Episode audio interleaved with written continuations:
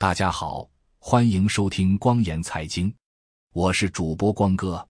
本次播报的中心思想是深入揭批现代货币理论。下面播报详细内容。什么是现代货币理论 （Modern Monetary Theory）？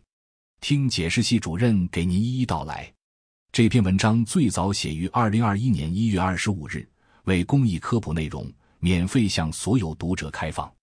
当代货币理论。Modern Monetary Theory，简称 MMT，是一个新型变异的的宏观经济理论框架。其中心思想是，像美国、英国、日本、加拿大等，当然也包括利害某国这样的主权国家，可以用受本国政府完全控制的法币进行征税、借贷和投资，从而在政府支出方面不受财政收入的限制。简单说来，就是政府不用依靠税收或借贷上限来限制支出。可以随时随地根据需要来印钞，因为他们就是本国货币发行的垄断者。这个理论的目标在于打破政府债务与财政收入之比的天花板。传统货币政策理论认为，政府不应过多负债，因为政府要靠财政收入去偿还债务。此外，中央银行应当独立于政府机构，货币政策应当也必须是独立的。传统理论甚至认为。央行的货币政策对政客的借债冲动要有适度抑制。MMT 理论则认为，由于政府的预算和普通家庭的预算机制不一样，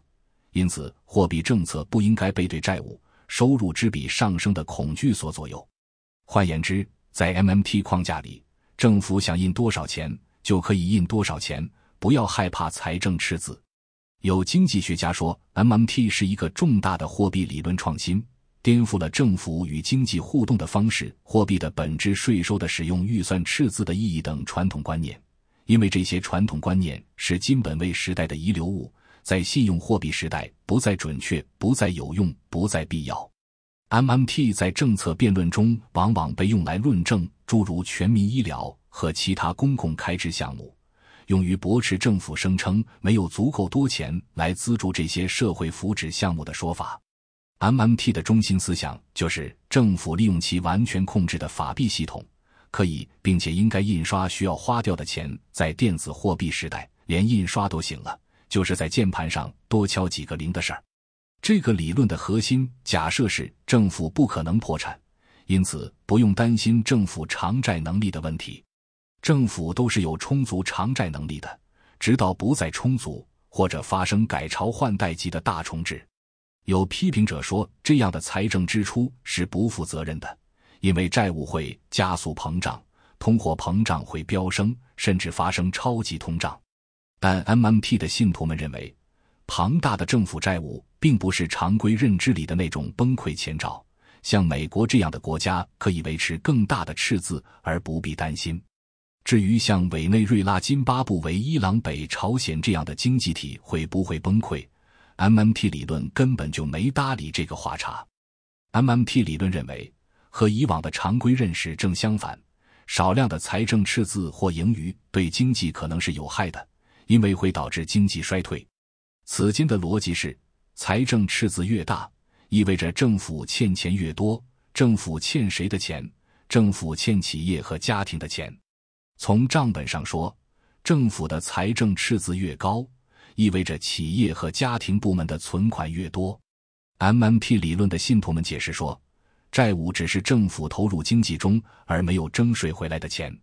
他们还认为，将政府的预算与普通家庭的预算进行比较是一个错误。虽然该理论的支持者承认，理论上这种远超财政收入的政府支出可能会导致通货膨胀，但他们说这种可能性很小。如果需要的话。可以通过未来的政策决定来对抗。该理论的信徒们经常以日本为例，日本的公共债务比美国高得多，但是通胀水平却一直不高。根据 MMT 的观点，政府在支出方面唯一的限制是实际资源的可用性，比如经济体到底能支配多少生产资料和劳动力等。当政府的支出相对于可利用的资源过大时，如果决策者不小心，通货膨胀就会激增。换言之，MMT 理论认为，货币政策的边界在于国家的业务模型到底能改变多少物体的形状或位置，以及或者转换多少能源或信息，这俩是主任经济学的基石概念。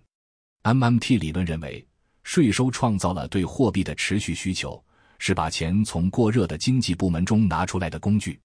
这有悖于传统观念，即税收主要是为了给政府提供资金，用于建设基础设施、资助社会福利项目等。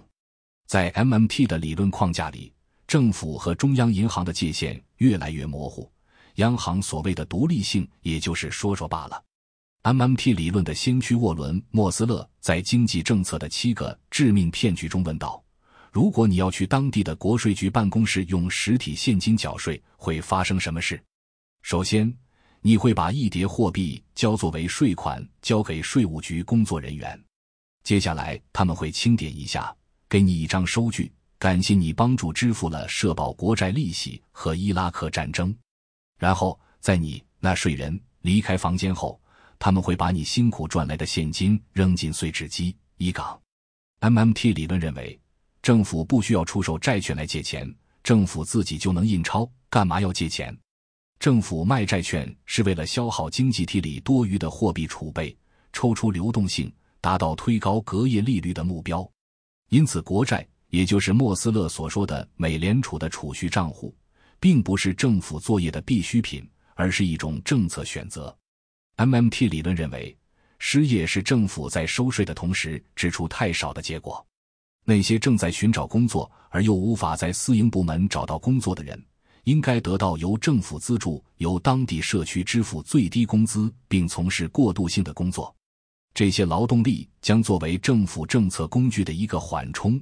以帮助政府控制经济中的通货膨胀。莫斯勒在上世纪七十年代担任华尔街交易员时。首次开始思考形成该理论的一些概念，他最终利用自己的想法，在他创立的对冲基金中进行了一些明智的压注。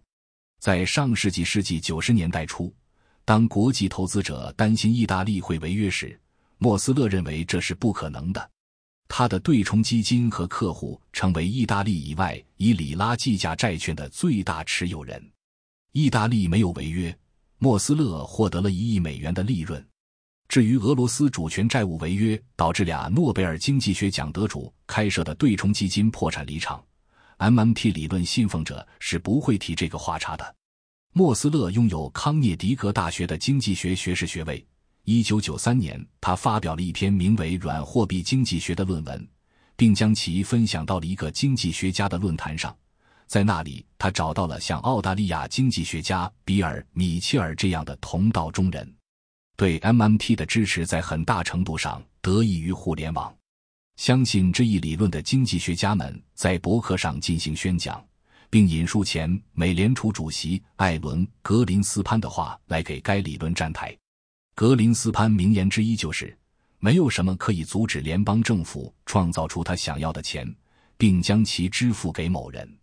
There's nothing to prevent the federal government from creating as much money as it wants and paying it to somebody. Alan Greenspan，美国民主党新秀亚历山大·奥卡西奥·科特兹 （Alexandria Ocasio-Cortez），简称 L，和近日参加拜登就职典礼、成为火爆表情包的伯尼·桑德斯 （Bernie Sanders） 等政治领袖和立法者都拥护 MMT 理论，这让该理论的左翼色彩被坐实。经济学家斯蒂芬妮·凯尔顿 （Stephanie Kelton） 在上世纪九十年代中期首次接触到了莫斯勒的想法。现在可以说是 MMT 理论的代言人。他在桑德斯2016年总统竞选期间担任首席经济顾问。可以说，MMT 理论进入政治实操仅一步之遥。谷歌显示，全球网民对 MMT 术语的搜索在2019年5月和7月激增，再在2020年中期再次激增，因为这些时间点都是政府加大财政赤字、加速印钞发钞的时候。MMT 理论不乏批评者，有经济学家直指该理论是天真和不负责任的 （naive and irresponsible）。美国经济学家托马斯·帕里 （Thomas Paley） 说，MMT 理论的吸引力在于它是经济萧条时期的政策论战。帕里批评了 MMT 理论的各项内容，例如央行维持零利率。帕里说：“这里理论没有为墨西哥和巴西这样的新兴市场国家提供任何指导，也没有考虑到国际金融既得利益者利用 MMT 理论干预国际国内政治和各国货币政策带来的各种政治问题。”诺贝尔经济学奖得主保罗·克鲁格曼 （Paul Krugman） 对美国债务问题的看法与许多 MMT 理论家相似，但是克鲁格曼一直强烈反对该理论。在《纽约时报》的一篇专栏文章中，克鲁格曼警告说：“如果付诸实践，国内外投资者就会拒绝购买美国债券，美国将出现恶性通货膨胀。”克鲁格曼说：“采用 MMT 理论无限发钞的话，主权货币就被摧毁了，恶性通胀将吞噬一切。”美国企业研究所的学者迈克尔 ·R· 斯特林 （Michael Strain） 则认为。MMT 理论提议的利用税收来降低通货膨胀的建议是有重大缺陷的。提高税收只会让经济衰退更加严重，增加失业率，进一步放缓经济。一港备注：二零零七零八年金融海啸之后，各国央行持续放水十多年，一直到疫情前，美联储作为全球央行才有逐步退出量化宽松的动作。但是新冠疫情打断了这个进程。直接把以美联储为首的各国央行直接打回了不断放水的状态。我国宋朝伟大的经济学家老顽童周伯通在《空明全诀》里早就说过：“刚不可久，柔不可守。”意思是说，一种状态或者说范式不可能永久持续，出来混总是要还的，范式总是会切换的。央行多年持续大量放水，恶性通货膨胀的发生只是时间问题。二零二三年十一月二日后记，美国由于美联储多年量化宽松和保持近零利率，在新冠大放水后出现了严重的通货膨胀，迫使美联储进入加息模式。从二零二二年三月份开始，美联储已经进行了是一轮加息，把利率从零推高到百分之五以上。尽管加息的绝对幅度不是史上最高，一千九百八十年代时任美联储主席曾经把利率加到了百分之二十，但考虑到此轮加息的基数是零，因此加息的相对幅度是史上最高的，速度也是最快的。美联储是地球央行，它加息，其他央行一般说来都要跟着，但也有例外，比如厉害某国，这是没有办法的事。因为某国房地产泡沫破裂，进入资产负债表衰退区间，再加上从中央到地方、从企业到家庭高债务负担，也就是使囤比都已经太高，迫使央行只有不断放水，同时无限制接盘政府债务一条路可走。可以说，在践行当代货币理论 （MMT） 方面，厉害某国已经。